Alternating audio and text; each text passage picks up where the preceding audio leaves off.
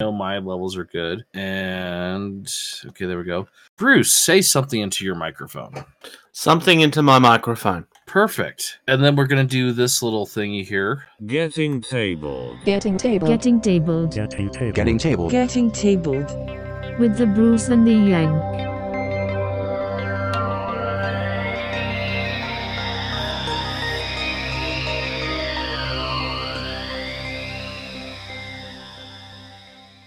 Hello, future people, and you're listening to another episode of Getting Tabled with your host, the Bruce, Hey, that would be me. and I am one of the Yanks. Uh, it's a it's first weekend of October, I know. It's like amazing. which means it's starting to get well, be consistently cold for me. I mean, we've already had snow once this year, and it's going to start getting like uh, ridiculously hot for you. It's actually quite nice today. It's like 20 something degrees. So, based 23? off my knowledge, that's that's uh, that's a pretty decent temperature.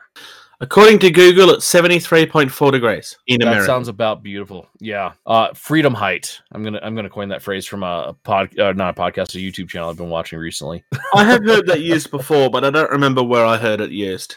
I I heard it on the uh, Alec Steele blacksmithing uh YouTube channel. Yeah, possibly. So, um anyways, first weekend of October, uh I did some painting in a in a YouTube thing today. Actually, I did the YouTube thing last night, but I, I put it up today. So, and when, and when I say I did some painting, I painted two sleeves, but I was playing with something. So, That's two Um, more sleeves than you've been painting recently. right? Yeah. So, uh let's jump into the news. Newly received or noteworthy information, especially about recent or important events. All right. So, another fortnight more news. Uh, now, technically, this first story coming out of Mantic was announced when we were recording last, but we chose not to cover it at the time because we were already covering something else of the same vein. Um, Mantic are releasing uh, their own version of a naval warfare game, uh, which rules wise is based on Black Seas which is a game that we've spoken about briefly in the past. Um, and not, not just bait, like it's straight up using their rule set. Um, they've obviously licensed it for the game. Um, this is being based on their fantasy world in Kings of War. So this is coming out actually very shortly. There's a two player starter set coming out. I don't remember the actual date, but it's only a few weeks away. I want to say it's beginning of November off the top of my head. So far, we have Basileans and the Orcs, are the initial release. That will be followed by Empire of Dust and Dwarfs. So, for people that are not overly familiar with the Kings of War rule set, it's probably the most successful game that Mantic have right now, um, especially after Fantasy kind of died off. Um, Right. there was a lot of people that jumped over to that because it has a f- similar feel to old versions of fantasy. Um, Basileans is very much, I mean, it, it, it is not Empire, but it's a similar feel. Um, orcs are orcs, obviously. Dwarfs are dwarfs. I will always have a problem with calling them dwarfs and not dwarves, but that's just me. Um, Call him Dawi. Tomb Kings, uh, sorry, E- Empire of Dust are definitely not Tomb Kings. Um, that's yeah, that they they pretty much are definitely not Tomb Kings. Absolutely not. Mm, definitely not. Uh, I actually own some Empire of Dust. They are quite nice models, um, the Kings of War ones, but mine are still in the box and untouched at this point because it was an army that I never got around to building. So they're mint. Sure, Mint in box. I had this great grand plan of making like a giant. I have a Reaper Bones mini of a skeleton giant holding. I don't remember what it's supposed to be a staff of some kind, and I was going to turn it into a scythe just because I can. Um, but no, th- this is looking really good. I mean, naval warfare games. There's a real lot of them coming now, like and all at once. This is like the third one that I've seen announced in the last couple of months, and we still have. I mean, th- they're all coming from different.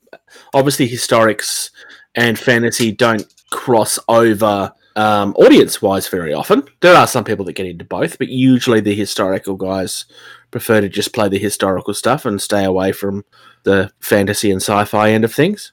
Uh, Warcradle still have uh, Dystopian coming at some point that got delayed because of COVID. I don't think we actually have dates on that yet. you know, dystopian wars.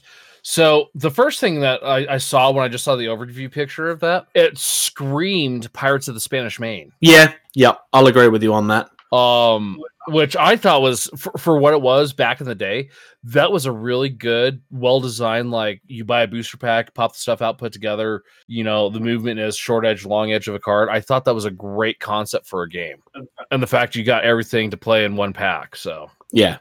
Um, my favorite of the announced ships so far is easily the Empire of Dust. Uh, not that I'm saying any of them look bad. It's just that's the one that I prefer the look of personally. The orcs do look kind of cool. It's very orky. Uh, the the the sails are very clearly stolen from several different ships and then sewn together.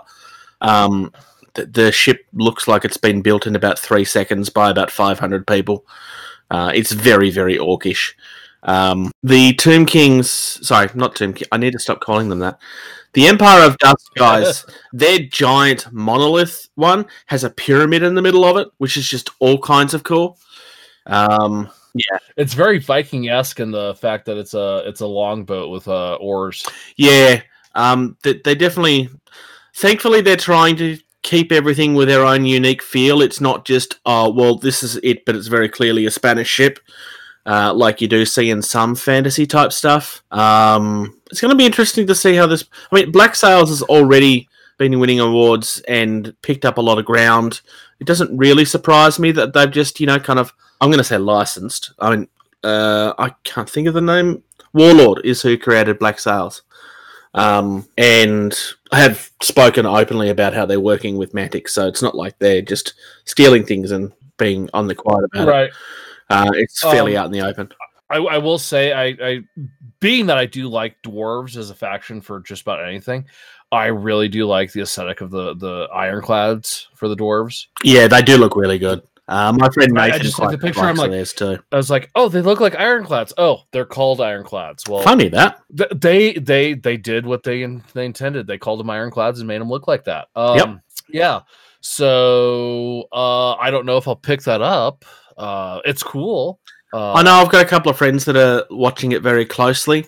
Um, I have no intention of picking this up myself at this stage. Well, you said you have some in box already, so. No, that was Kings of War, Oh, okay. which is the same universe. Um, Oh, oh, okay. also, okay, these aren't out, so I can't have them in box yet Oh, why not? because they're not out yet. Oh, why not? Because that's not how time works. Oh, but you're in the future. Yeah, but I'm only a day ahead of you, not a month and a half. Oh, okay. uh, next, uh, you've got uh, what is this? Mythic Americas.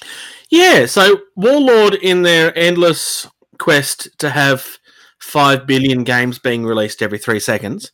No, that's not entirely fair. Warlord do have a lot of games though. um, they're releasing Mythic America. Um, basically this is very much uh, as it sounds, it's it's your Aztecs, your Native Americans, uh, like it's all of your traditional native people of the land, but it's being mixed with your popular cryptids and stuff of the time. So, for example, the Aztecs come with a couple of like giant snake looking things. Uh, Oh, where is the one? There's one of them that come with big feet, or Bigfoot rather, which I can't seem to find at the moment. There's like giant war eagles. Um, That'd probably be the tribal America. they're calling Bigfoot Sasquatch because, of course, they are. Um, but uh, the giant winged snake is very much an iconic Aztec image. Uh, I am not going to try and say that word. I'm very tempted to try. Which word? Where? Quetzalcoatl? Q U E T Z A L C A. Sorry, C O A T L. Quetzalcoatl? I don't know. It- it is a fairly. That's. I'd say that's pretty close to Quetzalcoatl. it is a fairly um, iconic uh, monster from their lore. Um, Wendigos are in there as well. But they've designed some really nice looking stuff here. Uh, for me, at least, this came massively out of w- left field. Um, I mean, Warlord have a lot of really good stuff, but I don't know. This, this just kind of caught me by surprise. So what I'm kind of wondering is like how granular are they going to get into this? Like are are Mayans going to be like a sub faction, or are they going to be their own army? Are we going to get into uh, like Sioux and Cheyenne, you know, American tribes? You know, like how how granular are they going to get into it? You know, are we going to have some Inuits from up north with, you know, I'd like, I'd definitely like to see it expanded out that way. I, I, my Yeah. guess would be is that they'd have to wait to see that it actually picks up first. Right. yeah, is anyone going to play this before we design more? It tends to be an important part. Right? Yeah. Um, my hope would be that they try to keep it with the native stuff and try to keep the Spanish and stuff out of this, only because that way it kind of helps keep its own unique flavor. Well, and keeping balance in the game, because let's be honest, history t- taught us something, and that firearms were vastly superior to clubs with rocks stuck in them. Unfortunately, yeah. Uh, but in saying that, if you're keeping this as a mythic, mythical fantasy type world, um, there's nothing to say that you can't play around with. I mean, I haven't looked at the rule set for this, but there's Yeah. nothing that says that you can't play around with what reasonably works. Um, it wouldn't be the first game to go. Well, yeah, we know that they only have clubs and stuff, but they're magical clubs and stuff. It's true. I mean, hell, Warhammer I mean- Fantasy did that. I mean, th- th- there's a lot of steeped mythos and you know, just you know, uh, ceremonies they did. Um, for me, I mean, yeah, the Inuits and stuff would be really good. Um, even maybe eventually venturing off to other parts of the world, like maybe not so much Europe because they've already done that a hundred times, but But like African tribal, uh, African uh, tribal, Australian Aboriginal. There's a lot of corners of the world with native peoples that would fit into a game like this that have um, not been done. Yeah, the New Zealand ones, they do the Hakas. Yes, I- yep. I can't remember what they're they're Maori. They're, they're called. Yes, yeah. Actually, Maori, Maori would be a, actually any of the Pacific Islanders would fit into this really well because there's actually Yeah. Pacific Islanders that would fit under America if you want to be technical. Um, maybe not at this particular point in time, but Yeah, yeah, yeah. No, I I think that I I kind of hope this picks up so they can you know expand into that because I'd really like to see that. yeah, I'd definitely like to see a Mayan faction. Um, I quite like Mayan. Aztec always tends to get all of the all of the attention, but Hype. Mayans are really cool as well. Um, Yeah. Out of these first two, it's I'd be very tempted to go with the Aztecs, but I really like the look of the Sasquatches and stuff. I don't know. Not that I'm saying I'm buying it, but if I was to, that's if you were Yeah. to, if Bruce had unlimited money, if Bruce had unlimited money and didn't already have several games that he never gets the chance to play. right? Um, I'd probably start with the uh the the American Native uh, army, but I would really love to see a, a Samoan Islander. Yeah, I'd love to see that too. That'd be pretty cool. Um, yeah, I, I it's a great concept. I, I hope it takes off. I hope a lot of people don't uh uh QQ over it. Like you know, it's cultural appropriation, man. Well, I could see where you're coming from in that argument, but there's a difference between cultural appropriation and celebrating culture too. I mean, Yeah, the the pro- this feels yeah, a lot no, more I- I- tasteful than what appropriation would be. well, there's sometimes where you know it's it's tasteful and people still cry appropriation, but yeah. Yeah, that is true. Um, yeah. So on the internet, there's a big argument over ninjas versus pirates. Which do you think's cooler, ninjas or pirates? Uh, Ninja Pirates. Good answer. But I honestly believe ninjas are more are cooler, mainly because pirates, as we believe them, never existed. The pirate accent is fake. It was created by an actor. Um, anyway, Firelock Games are coming back to Kickstarter with Blood and Plunder, which is a game that they created four years ago on Kickstarter. Up until now, everything has been metal uh, and not cheap. I came very close to buying into this until I found out that their starter sets were a hundred bucks, and I was like, I, "Yep, no, I'm not. I'm not spending that sort of money on a game I don't know if anybody's playing or not." However, they're returning to Kickstarter with a two-player starter set that will be hundred percent plastic, including a boat, which is also plastic. There is a sloop that's going to be coming with the starter set. Uh, everything is 100% plastic and will help make things a little bit more affordable, which is nice. Uh, they're moving forward in their time to because they were originally in the 17th century. They're moving ahead to like the start of the 18th. Uh, am I right on that? I could be slightly wrong on the time frame. They're moving slightly ahead though to when uh, Blackbeard and stuff was around. uh, who is a model that they are kind of showing off quite prominently in this artwork. Um, so they're moving ahead into the time frame where most of the people you know of come from. So yeah, your Blackbeards, um, the Hunters, and all of that. The second round after it all got The East India Trading Company. yeah. So because initially, because there was a couple of different ages of pirates. Um, That Blackbeard mini looks good. I like the Blackbeard, yeah. Um, I'm probably going to back this. I don't know how much it's going to cost, and that may change my mind. But I'm I was tempted by this for a while. This is actually technically a historical game because they write the rules specifically with real world in mind, um, and it's very much privateers versus plot pirates, and because they were all basically the same people, it was just whether you had a license to do what you were doing or not. And then even then, half the time the privateers weren't doing what they were supposed to be doing anyway. But there's lots of renders. Uh, this is launching on Kickstarter on the 6th. So by the time this goes live for our Patreons, it will be about a day before it goes off. For everyone else, it probably launched about three days ago ish. Um, I'm really liking the look of this. I think it looks good. Um, again, like so, I, I'm not a big fan of of some historical things. Uh, just because I'm like, but but history sad, you know, because there's a reason why it's history. Yeah. Um, I will say this. Uh, it does look good. Uh, the Blackbeard Mini. Um, wow, absolutely phenomenal. Um, Pirates is kind of one of those things where there's that much myth that surrounds it, and even a lot of the historical sources are very questionable. Where realistically, you could probably pay, play between the lines very easily without breaking much.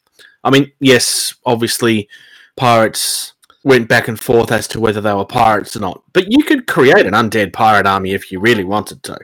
I mean, it's just, I mean, you're not going to get the models for it there, but if you wanted to go absolutely balls crazy with this, you really could. Oh yeah. Um, if anything, I think the ships are probably the, the coolest part about it because where else are you going to find a good ship kit that you know Yeah. is a ship? Up until now, people have been using like actual scale model ones. Uh, they have had a couple of resin ones in their line that, because they're resin and that size, are expensive. Um, there's different sizes that you can buy. Um, I keep on saying sloop because it's the one that I know of, but there are different sizes of ships, and I don't, I can't remember what they're all called because I'm not really a boat person. Um, but this is a game that works sea and land quite deliberately. Um, I've actually because, like I, I- said, I came very close to buying in on this. Uh, I've watched quite I a didn't few. even think about that with the uh, the the land aspect because yeah, what do pirates do? They they pillage. Where do Yeah. you pillage? Village. Yeah, and if you're going to make a game, oh, I was right on the time frame, 18th century. It's right there in bold text. Uh, but if you're going to make a game around pirates, it needs to be something that works on both the sea and the land. Um, yeah, for sure. because otherwise you may as well just be playing an army game or a boat game. Um, and not a both game. it's going to be interesting to see how this goes. Um, I would like to think the Kickstarter on this is going to be very successful, but time will tell. Next, uh, this is this is actually some pleasing news. Um, Games Workshop is releasing re- releasing codes and the codexes. Yeah, And so if if I'm understanding this just over on a brief uh, read through, you buy an actual physical codex, you input that code into the the Warhammer 40k app, and it unlocks the codex in the app. If I'm understanding this correctly, that's yeah, that's basically what they've announced. Uh, the actual My Warhammer is actually live right now. Uh, you can actually, si- I actually signed up and had a look through it. Um, but you're no longer going to be required to buy one and the other, which should never have been a thing that was happening to begin with, in my opinion. They're not alone on that. That happens fairly common. But if you buy one, you should be getting the other one. Um, but yeah, no, it's going. It looks good so far. Uh, on the free version, you can read the core rules, access your codexes and supplements with the codex with the codes. They, I have copied and pasted this, and they keep on referring to them as codes instead of codices, which I, they obviously haven't picked up that error yet. That is not my typing error in the run sheet; it's their typing error. 'Cause They're not Yeah. codes. They've never been called codes, unless I'm massively mistaken. Um, in the paid version, You get a fast reference. That they say that you get a way to reference the rules quicker. So I'm guessing they have a more designed uh, bookmark type system, so that you don't have to go page by page to find what you want. Um, which is that- that's actually fairly Well, so so looking at the this uh, the screenshots on the page, it looks exactly like the uh, Age of Sigmar uh, army reference, which you know th- I will say that is a I've looked for other Age of Sigmar apps, and none of them are better than like No, no, the Age of Sigmar one's been was designed very well right from the start. They've done really well on that. Well, and I'll say like the the the Age of Sigmar one, I don't use the BattleScribe for my Age of Sigmar because the Age of Sigmar one is so good. Yeah. Um, So You do have to u- have a paid version of this to use their um, army list construction, which doesn't surprise me because the um, Age of Sigmar one works the same way. well, the Age of Sigmar one's a dollar a month. yeah, it's very cheap. I don't actually know how much this one is. this one's like five dollars a month or something so Okay. it's it's still cheap but five dollars is a lot for i think i mean to me that's just a money grab Yeah, if, if you if you charge less more people would use it yeah. The other thing it says is that while they're valid, all of the eighth ed rule books will be accessible as well. So you're getting access to the rules. Um, you're getting access to an army list creator, and yes, obviously there's free ones out there, but we'll have to wait. It's not the army list creator is not actually live right now, so we can't give a comment on that. Uh, shocking no, well, it literally says coming soon. So, um, but at the same time, look, if they manage to do something where it really says, okay, yep, we've justified it, I struggle to see how an army list creator is going to justify a five dollar a month charge, though. But it's it's too early to say. Uh, I like the fact that you get the core rule, core rules for free. That is actually a smart decision that they should have been making 15 years ago, because that's how you get people into games now. You Right. give them a taste. But yeah, look, It's like it's it's good that they're doing it. This is probably something they should have done a long time ago. It's not the first time they've tried it, but it's the first time they've actually made a real effort. They tried this with Eighth Edition and kind of never did it. They there was going to be something and it never happened. Um, and given that Eighth Edition came out after Age of Sigmar, that was worrying. But yeah, it is what it is. Hero Forge So- 2.0 is out though, which is yeah I was, I was about to say this is like the d&d fanatics like godsend mm-hmm. so this this is a you go and design your figure with how it looks you buy it and it gets 3d printed and mailed to you Pretty much. You can also purchase the STL and print it on your own 3D printer, which is, in theory, what I would have done. Um, the thing with Hero Forge 2.0, and for people that have not been with us for very long, we have discussed this before. Because it was on Kickstarter about six months ago. No, it's probably longer than that now. But they're including an option where it comes pre colored, um, which is for those that don't want to paint, certainly is a, a good option for some people. It's not a service that I would use personally. I have played with the software uh, quite a bit yesterday. Um, it actually comes out quite nice on the screen. It'd be interesting to see how they appear in real life. Yeah, I'm playing with it right now. Um, and I'm trying to apparently I'm bl- oh, there we go. I went right past it. Okay, those are some scrawny dwarves. I was going to try and show you my screen, but it's not going to work. uh oh, screen sharing? Yeah. Uh I'm just playing with this right now. So um so on a side note, um, this harkens back to a comic I saw years and years and years ago, like when I had my store.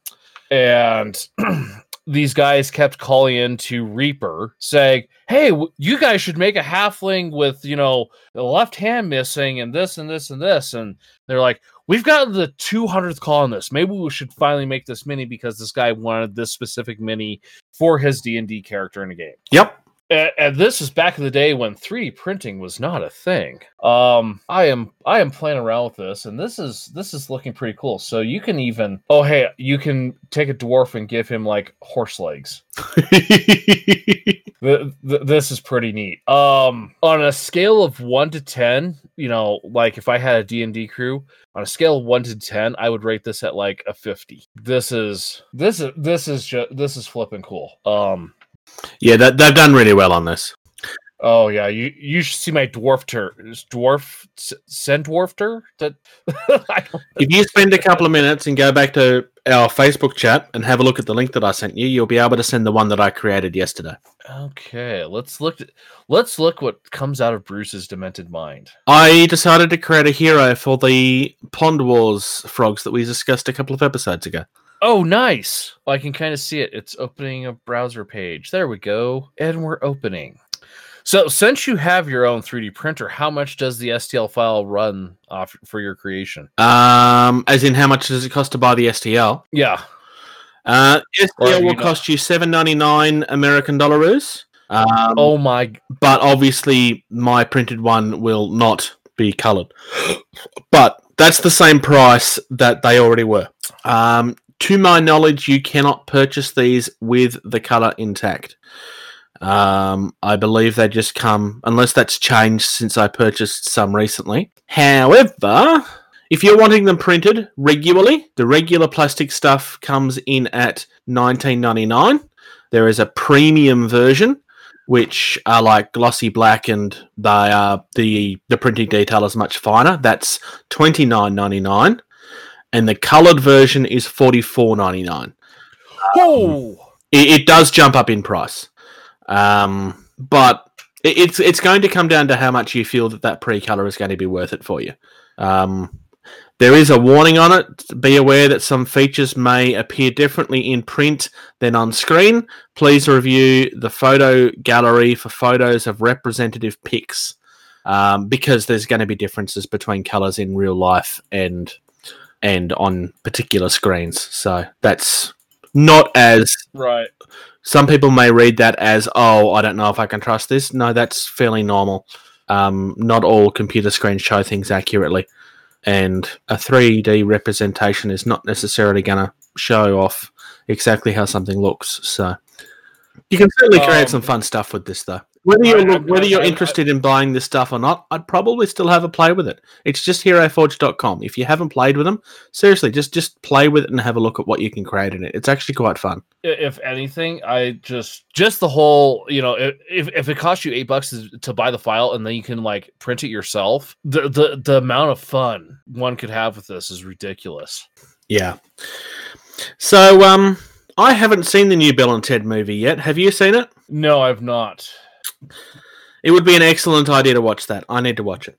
Um, however, the reason I'm bringing this up is Warcradle, the people behind Wild West Exodus and Dystopian Wars, etc., are releasing an official board game for it. So this is a board game that has optional minis. Um, I'm loving the look of the sculpts on the minis. For some reason, Rufus is green. I don't understand why Rufus is green and nobody else is coloured. Uh, I'm sure there's a reason for that, but I don't know what the reason is. But yeah, so it's based on the movies. Um, it kind of pulls from the original movie and a few other things. So you've got minis of Genghis Khan and Billy the Kid, etc., as well as a few other heroes from time that are not in the movie So great. it's very cartoony in the um, miniatures. Um, there was actually a cartoon of this many years ago that nobody seems to remember. Um, I don't remember that at all. no, it was only out for one year and it was not very successful, Oh. like a lot of things. Um, right? So the, the the standard board game has miniatures for Bill, Ted, and I can't remember the name of the two girls. Um, I'm not hundred percent sure if those girls are supposed to be the daughters or if they're supposed to be the girlfriends. Um, I would assume that they're supposed to be the girlfriends, but I honestly don't know. But then if it's based on the movie, then no, they're probably supposed to be the daughters. Um, and everything else comes as standees in the base game. Hence why I said that it's optional miniatures.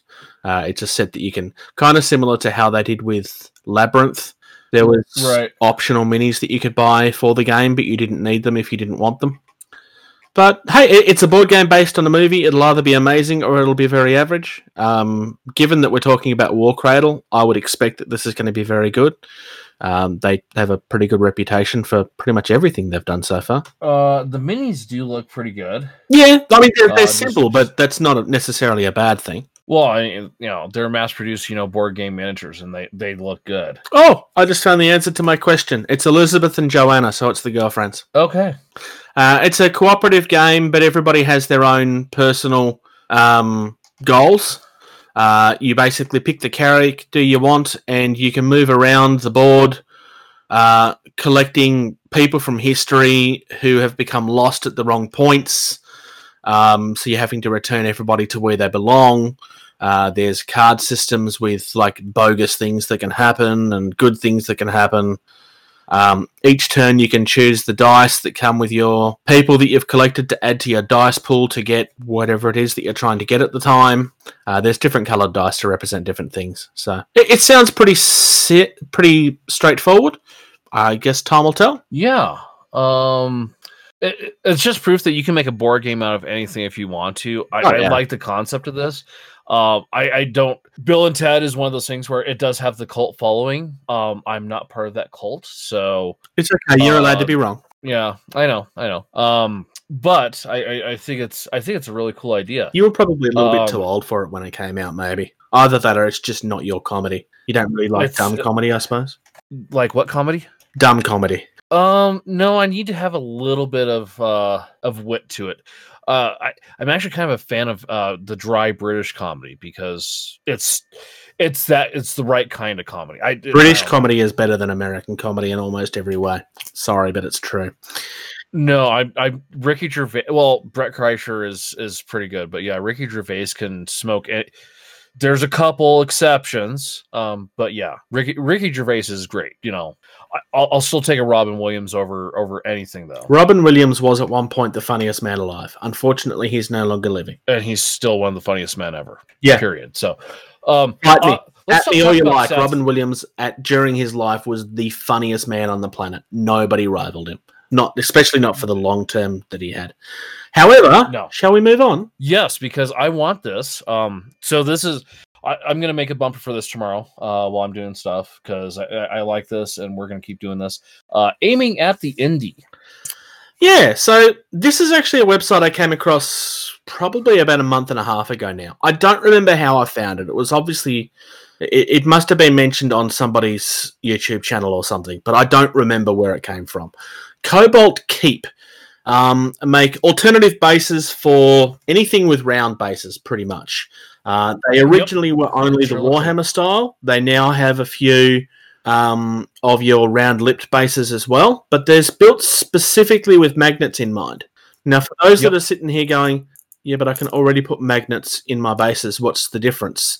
Um, this actually has a point in the base that's molded into the plastic to help hold it in place so that they don't they don't snap off uh, when you're moving them, taking And- them off and stuff. Even more specifically, you can order kits with the correct size, Yeah. thickness, and diameter magnets for that. which means that you don't have to worry about whether your mini is going to be standing on top of the magnet instead of on the base because it's all designed to be completely flush. Um, they also have painting handles that work with them as well. Um, I mean, look, is this something you need? No, of course it's not, but it's kind of cool and it's certainly something that's very pretty. Um, they've got like project boxes and stuff as well. That they've got everything from 25 mils all the way up. Um, it's possible that you may find that there's one or two things that they don't have sizes for, but this is already twice the size of what it was when I first looked at it. So any base sizes that are missing are pretty. They're, they're definitely going to be coming, at least in everything that's popular anyway. I was gonna say the one thing I'm not seeing quite yet is um aluminum or not aluminum, um oval bases. Yeah, everything's round at this point, and the largest one that they're making is a 50 mil round, um, which would be good for. In oh no, there is an oval base. There's only a 60 mil one though. Um, but No, yeah, everything's still growing. Uh, I don't know Oh, how long there's a this load has been more. around, but I suspect it's Oh, not hey. amount of time. Oh, and then you've got a 72 mil uh um like bike bases. Oh yes, yeah, the old style bike bases though. I don't know if anybody still uses those I don't know. because Um, 40k don't use them anymore as of the new edition. Calvary and Fa- and Sigmar, do they still go on those? Nope, everything's oval. Yeah. It's possible that other games are using them that I don't know of. That's true. Um, well, yeah, because they're doing rounded lip games, so yeah, there's obviously something else out there. Me personally, I like the look of uh, rounded lipped bases better. I think they look I'm with you. more like so. The way I do stuff with it, where I do the cork, as you know, that's what the mini's on is the cork, and then the base is that's the base. And I think a rounded base is a much better look under cork than the standard GW stuff. Um, I may go through because I haven't done any painting for them yet. I may go through and get an entire army's worth for my uh, Fyreslayers of rounded lip magnet bases because they're going to go on cork, and I j- just for that look and appearance. certainly an option. It's a damn good option. Um, I'm watching this stuff closely. Um, for me, the only downside of this is I wouldn't want an army that's kind of half on this and half not on that. Uh, like again, like th- Yeah. these bases are not something you need. It's it's something that you want. It's it's something that's a bit Yeah. premium. Like there's nothing wrong with doing magnets the way that we've been doing them already. But one of the Oh, no. downsides is that super glue can be fragile, and if it gets hit and comes off at the wrong point, where you've actually got something on the base that's designed to hold it in place here. So it, it's it's something that can help. Well, just just an was cool. example here. Uh, I, I'm, I'm going to look this up. Uh, we're going to go to Games Workshop real quick and just look up Bases. bases. Uh, Games Workshop charge too much for their bases. Oh, Games Workshop. Well, yes, I will have to change the pricing to American dollar reduce. 30 millimeter bases. Oh, does Games Workshop not do a 30? They only do a 32, don't they? Good question. Here, let's just do bases. There we go. Um, no, they do 32, not 30. Okay, so let's go here. So five for 495 for 40 mil bases. So Cobalt Keep here. Let's see if we can see if we can find in the the nice rounded lip because I do like. So so here's so five bucks for five on Games Workshop, right? Yep. So so we'll do so that's 10 for 10. Cobalt Keep 10 rounded lip bases for 8 ni- for 799 with 10 magnets. Oh wow, they're actually okay. I was not expecting this to be cheaper on like hundred percent. Honestly, I was not expecting Cobalt to be cheaper because So let, let's let's do here. because they're doing this is something the- that Games Workshop are not, and you would think that you could have justified a premium there, but they're actually pricing themselves underneath Games Workshop. Now, granted, obviously Uh, most yeah. people have the bases already and don't need to buy new ones, but if you have I'm to buy them directly right from Games still. Workshop because the ones you have are missing or whatever, most people know how expensive. Like Games Workshop overcharge for their bases stupidly. Um, I don't really. Okay, so here, here here we go. Here's a great comparison right here. Pack of Citadel 32 yeah, 32 millimeter round bases, 100 pack, 40 bucks. Cobalt Keep, 100 pack of 32 mil bases with magnets included, 40 bucks. Yeah, yeah, they've got this. Right there. You get 100 magnets for free. that's a that's a pretty that's a pretty easy uh, uh choice right there. Yeah. Now granted, granted, you know, you're buying the mini, you know, it comes with bases. But if you're if you're starting from scratch on an army like I am and you've you've spent the $200 on the nice toolbox to hold everything and you're going to magnetize the bases so that nothing slides around. $40 is a small price at the start of building an army to buy all the bases with properly fitting magnets that are then going to hold super tight to wherever whatever you're transporting in because you're going to have direct contact. The magnets I use, I've got like a, a hair gap because Yeah. You can't get an exact thick thickness magnet for that for the gap on those bases. So Yeah, no, I, I like this idea, which is why I decided to do it. Uh, these th- this company's based in Cobalt. Uh, sorry, they're based in the US. Uh, I assume UT is Utah. that is Utah. yep. So, American Fork in Utah is where they're based. Um, so if you're in the US, even better. Otherwise, Yeah. shall we move on? Um. Yes. Uh. Oh. Hey. It's this. Cream, glue, prime, paint. What have you been up to, George? Because apparently you've actually been doing things. Um. Yes. So at the start of the episode, I told Bruce about an app, and Bruce downloaded that app on his phone. It is called Paint Rack. Now, Paint Rack is really cool. So as we know, Bruce, how do you get to, uh, detail to pop out on a model? You have contrasting colors. Well, well, yeah, but you, you contrast your colors. You know, you you find colors that go well together, right? yeah, And and you do this for a while, and you know, it, you know, your brain can kind of do it. This app can do it for you. And this app, I, I did not even know there was this many manufacturers. So, do you have the uh, app open, Bruce? Yep, I have it open. Okay, so top right corner, you have three dots, and then you can hit that, and then you get scan, sort, list view, manufacturers. If you hit manufacturers, it brings up a list of every single hobby paint manufacturer that they have. Like, like Oh, damn. Yeah. never- So they're covering Citadel, P3, Reaper, Vallejo, Army Painter, Tamiya, Scale 75, Coat d'Arms, Citadel Classic, Badger Minitaire, Watercolors, Humbrol, Andrea Color. I've never even heard of those. Ammo by MiG, Battlefront Colors of War, AK Interactive, Abteilung 502. I have heard of those. Revell. But, but, I mean- there's a whole like they have. This is, this is literally huge. this is one of the literally the most comprehensive lists of, of, of paint manufacturers. even got I've seen. Turbo Dork and Green Stuff World in here. right? Uh, Turbo Dork's still fairly new, from what I understand. They've been around for a little while, but they're certainly not huge. Yeah. So, but anyway, so you can go through and whatever paint you like to use, it's it's probably in here. Now, if we go back um, out to where there's all the little circles with the holes in them representing the the colors of paint, right? Yep. Top left, you got three lines. See where it says rapid scan? Yep. Go ahead, hit rapid scan. I need to pay for that feature, so you'll have to feature Well, this. well, dang it. So if you hit the start button, so I'll, I'll show you my phone here, Bruce. So it's using my back camera, right? Yep. So if I go like this, I don't know if it's going to pick it up. All right, we'll just do it this way. It says already scanned, blah, blah, blah. Okay, so, and then says end scanning at the bottom. Hit end scanning and scanned paints. So you can actually scan your actual collection rather than having to search for the names of everything. That's actually really. Right. So now here, so let's see if I can see if I can move my camera here to where I can kind of see this and show you at the same time.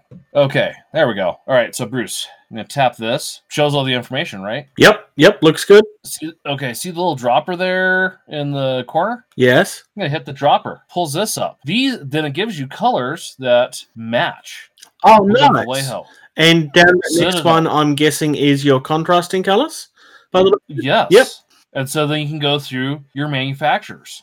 And then your uh the ones that are right next to it on the the, the color palette. Yep. For, for like edge highlighting. And then the ones that are uh, diagonally opposite of it for, you know, so it takes the thinking out of it for you. This is actually very well thought out. Uh, to unlock the full version in Australia is seven forty nine, which is not bad for what it's doing. That's actually a lot of features. Five bucks. Five bucks for me. So I'm actually getting it a fair price too. Yeah. So you you want to talk about you know like five bucks? You- Forget forget a month of Games Workshop 40k stuff. Spend five bucks Sorry, on I this. stand corrected. I'm paying fifty one cents more than I should be. Fifty one cents. That's that's outrageous. I know, So- like it, it's almost G Dub lines of cruelty. No, that- that's this is actually good value.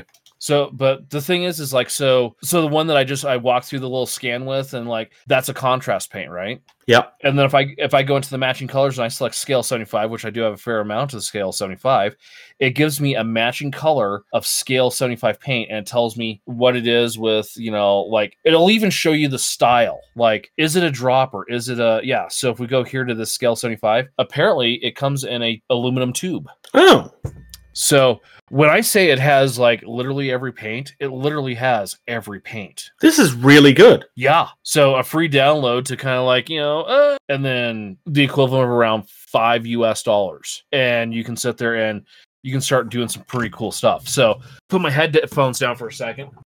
I start playing with it, and here is one of my cultists from Cthulhu Death May Die, using the the yellow contrast that we we just did the little scanning sample with, right? Yep. So doing the contrasting color in blue and scale 75, that's the color it told me, which I actually happen to have that color in hand. And look at how that pops. Yeah, that pops really nicely.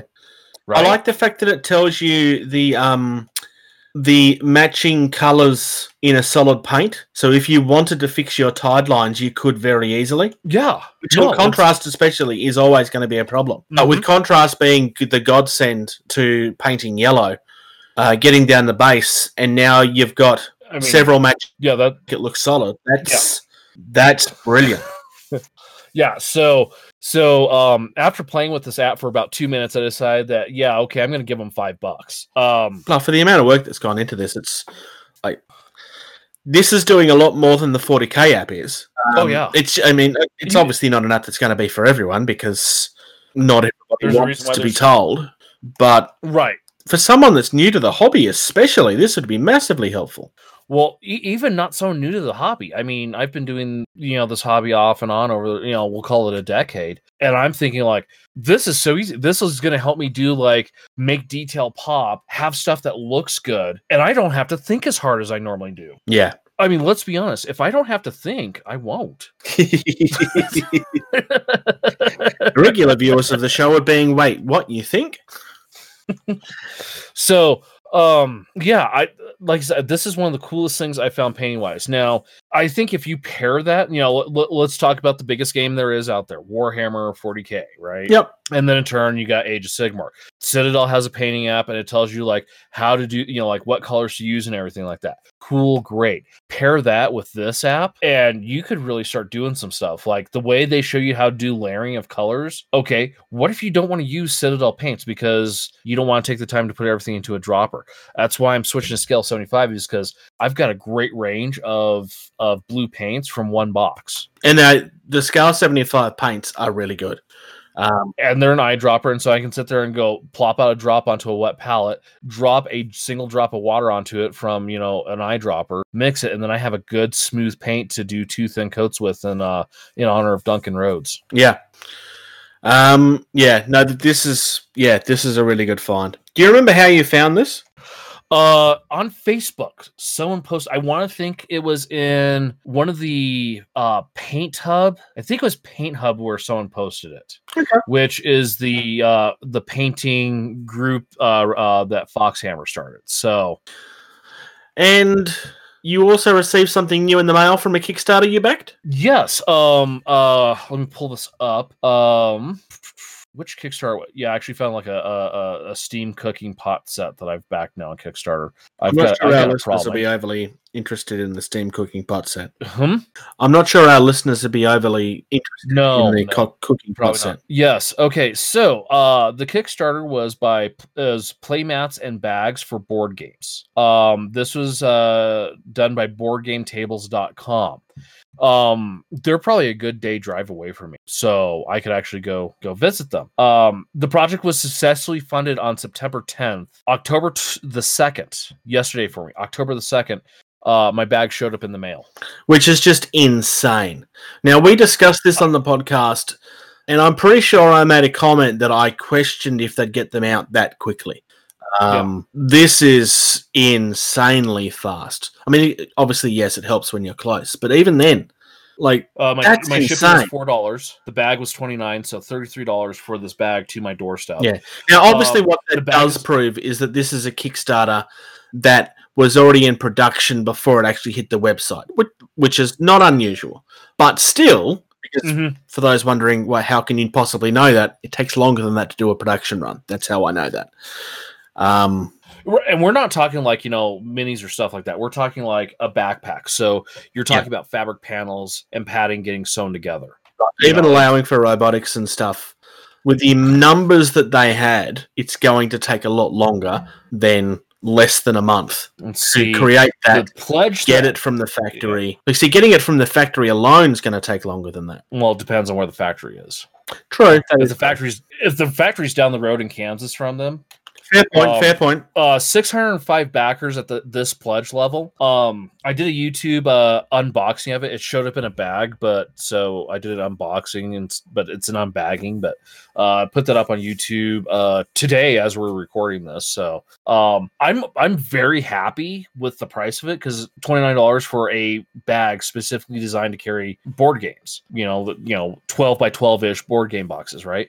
You go buy a backpack from any of your big box stores that is any sort of halfway decent, you're spending 15 to 20 bucks. Yeah, easily, easily. You throw on another 10 bucks and you have one that can carry five to seven board games. Which for a board game not would not be unusual. Yeah. So, um, I'm, I, like I said, I, I'm, I'm still, uh, I actually sent them a message saying how uh, gobsmacked I was about, you know, the turnaround time from the end of the Kickstarter to showing up at my door. I mean, prime example, Super Fantasy Brawl. Have you gotten yours yet? No, it, it was the, the website, well, sorry, my tracking initially said Friday. On Thursday, that changed to Friday to Wednesday. My tracking basically says that it's been going in a circle for three days. Oh, So that's that's fantastic. uh, Uh, t- I- I'm very tempted to waste my time and call Australia Post and go, hey, what's going on? I could walk there faster than this. can I just meet the carrier somewhere? Oh, it's, not, I- it's been But, going. but so See, my stuff gets delivered to a parcel locker um, that's five minutes drive from me, and it's Yeah. been in that suburb since Thursday morning. So, but my my point in saying though is, is we we backed this Kickstarter in 2019, and people Oh, in yeah. Sydney are just now getting it. You still haven't received yours. It's in your neck of the woods. They haven't even started labeling here in the U.S. for shipping, and yet this thing ended in September, and I've got it in my hands already. I mean, that- that's just shockingly impressive. Yeah, Um, and it's a good looking bag too. I mean, uh, look at the orange trim on that. I mean, that just and then it's all stitched with yeah. They stitched their uh, their name and website on the side of it, Bruce. well, yeah, of course you would, because you want But people. I mean that if I'm making a bag like that, then I want your friends to turn around and go, "Oh, where did you get that bag from?" right? I mean, look at that. I mean, it looks good. Wait, are you saying that's actually I mean- stitched? yeah. Here, let's see if we can get it close enough to where you can. Bruce, there you go. You Oh, can- nice. Yeah, that's not screen printed. That's stitched. So Yeah. Um, I've got, I've got, yeah. So, um, but more, most importantly, though, I found that painting out. Um, Yeah. just period. Uh, I'm, I'm, I'm so stoked by it. Uh, I, I can't wait to sit down and start doing more painting now. I, I I'm gonna try to do, do this app in conjunction with you know m- some of my painting videos as I try to make myself paint more because I need to paint more because I've backed uh, Nemesis Lockdown. I have Nemesis Lockdown coming, and I have time to get. Yeah, it's a co-op game. I like co-op games. I, I'd, I'd rather sit down and play a game with my friends cooperatively than Hey, you don't need to justify it to me. I told you I was interested. I haven't backed Yeah. it, but but it, yeah, it Um, looks really good.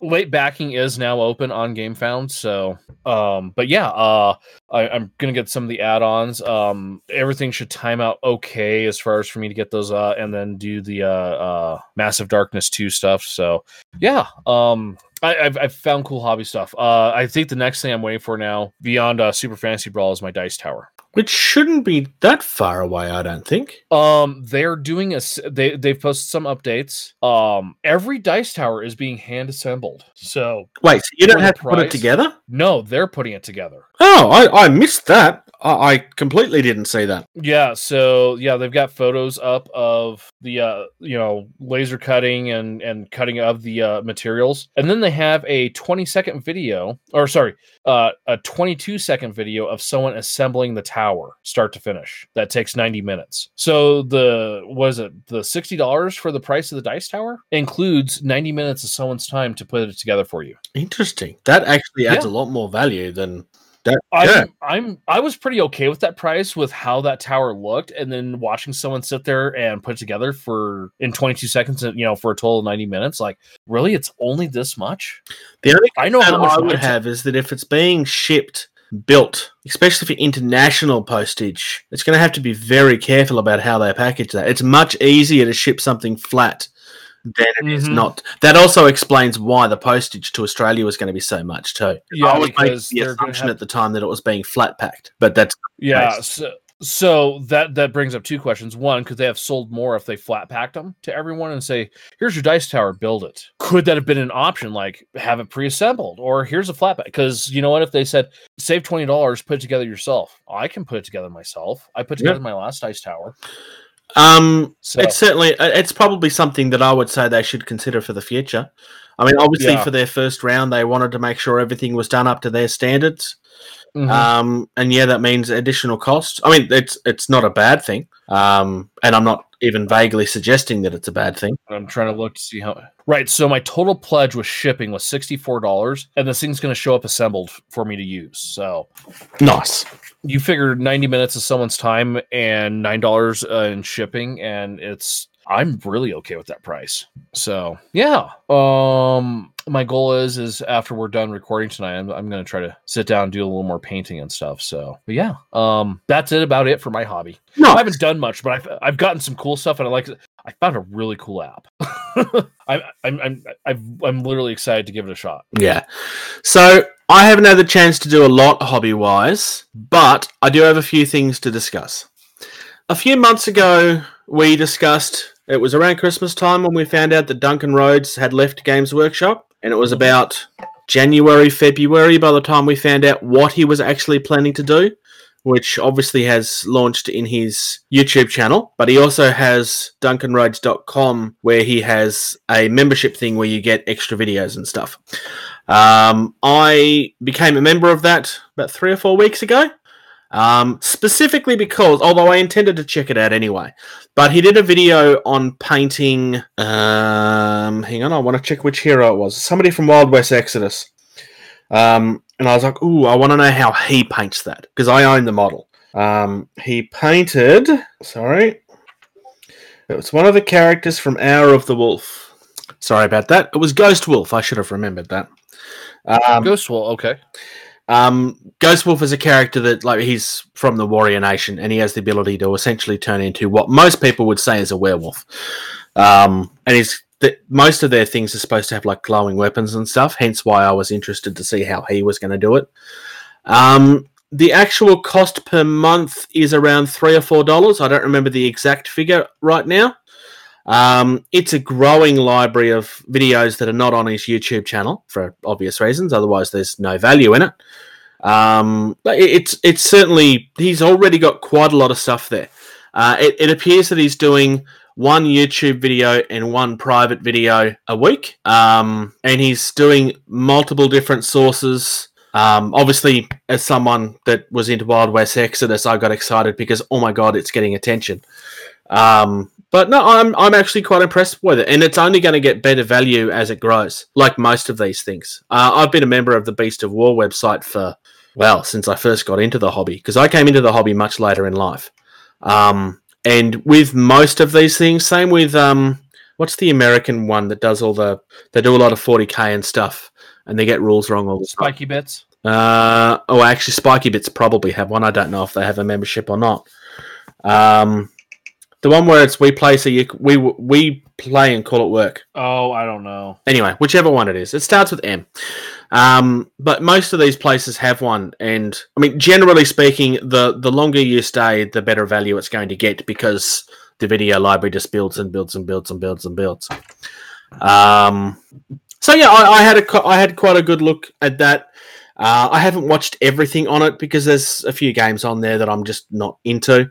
Um, but definitely worth checking out if you've got a few dollars and you want to support Duncan. Um, It's about five dollars a month that too. What was that? It's five dollars a month US. Okay, yeah. So it's it, it's, It's roughly pretty- it's about the same as the Beasts of War one. At this particular point in time, I would say that Beasts of War is much better value for money, uh, but that's only because it's existed for longer.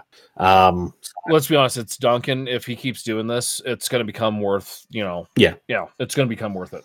Uh, the other, the only downside of the Duncan one is that it is only specifically painting, whereas Beasts of War cover multiple hobby subjects such as terrain building and stuff as well. Um, but that's, that's Oh, not that's speaking not of a terrain building. Speaking of terrain building, you know, uh, did we talk about this last time about the uh, the book going to the printers for the terrain tutor? Yes. Oh no, it was after we recorded. Yeah. We will uh, discuss this in a second. yes.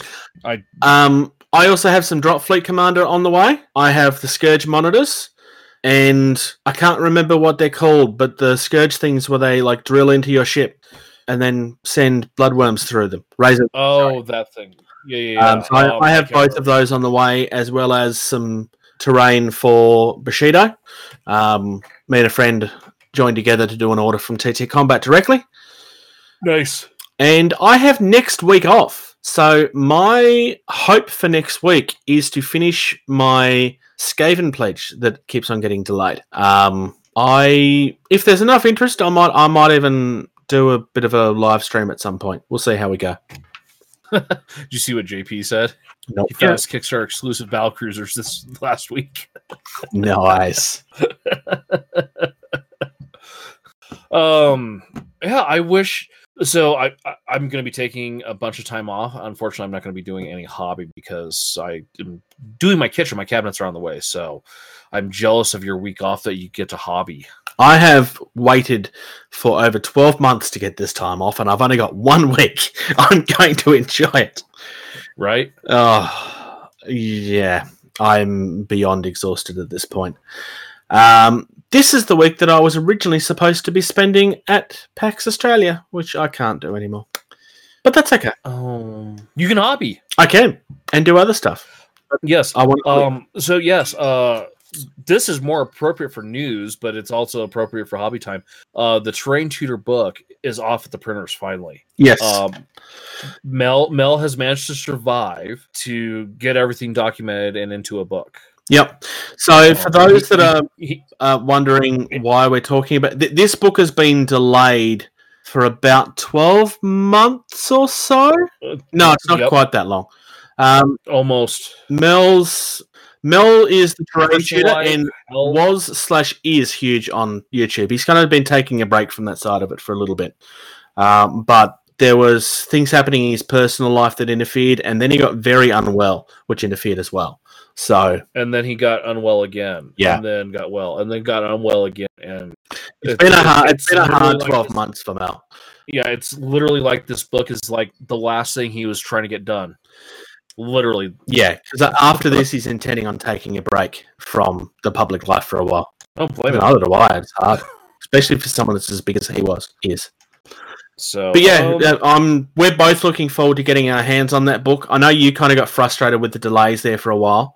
Um, I'm I'm a little frustrated. Um, I mean, I I can understand why it's the, the uh, but you know, I I was under the impression, you know, that you know, as long as he's been doing this, there's a the documentation had been done at some point, and this was just like, can we fund a book? Not oh, well, the book's been funded, now we're going to create it. Yeah. that's what. to, to be fair, it was advertised to say that it wasn't written, so that, that wasn't their Well, fault. I didn't realize he, I I didn't realize that they had they were doing it all like from scratch, like not pulling from Yeah. anything he had already done.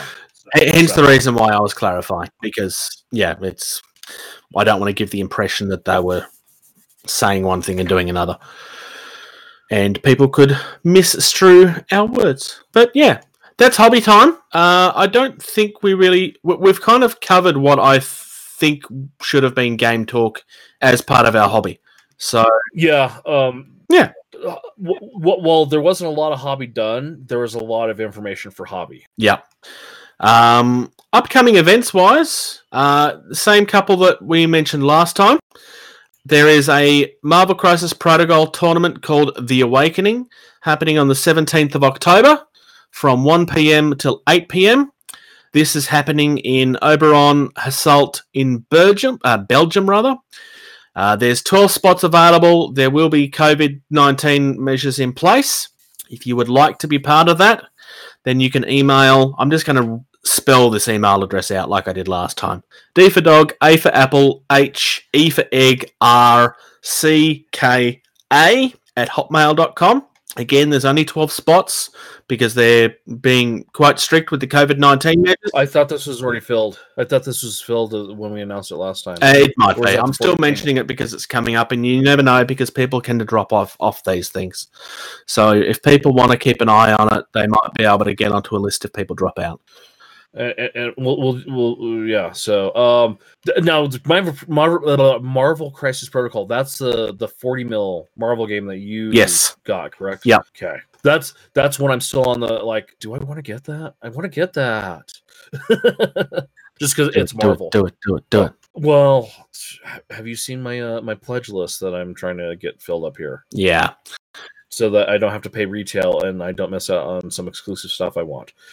Massive Darkness 2 has a section, a thing where it's like you're fighting rainbow unicorn monsters.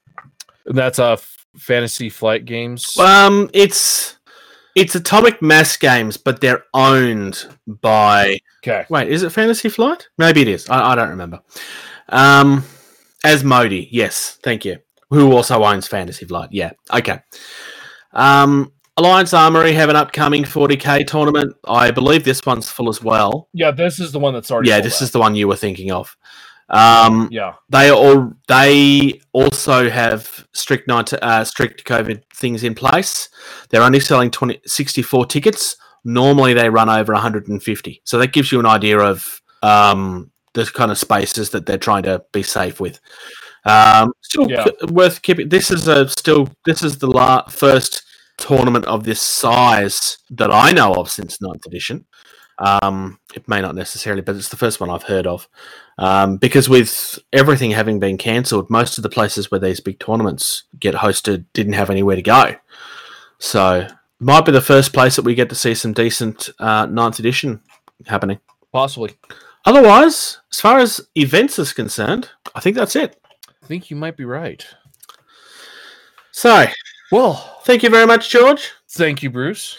Um, JP, thanks for joining us late. thank you for those that continue to support us in any way that you can, whether that be the wonderful people like JB that support us on Patreon, or for the people that comment and share on our uh, posts.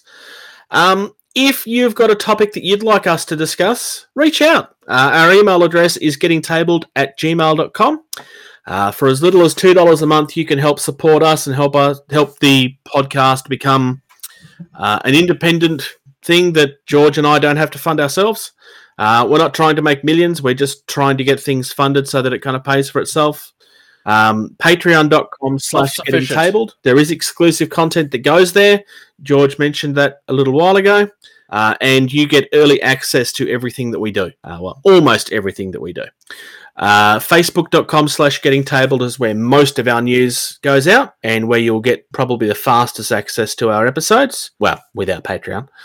Uh, you can also find us on Twitter at Getting Tabled, Instagram at Getting Tabled, and the website is gettingtabled.weebly.com. And then I push this button. Thank you. Thank you. Thank you. Thank you. Thank you. Thank you. For listening to Getting Table.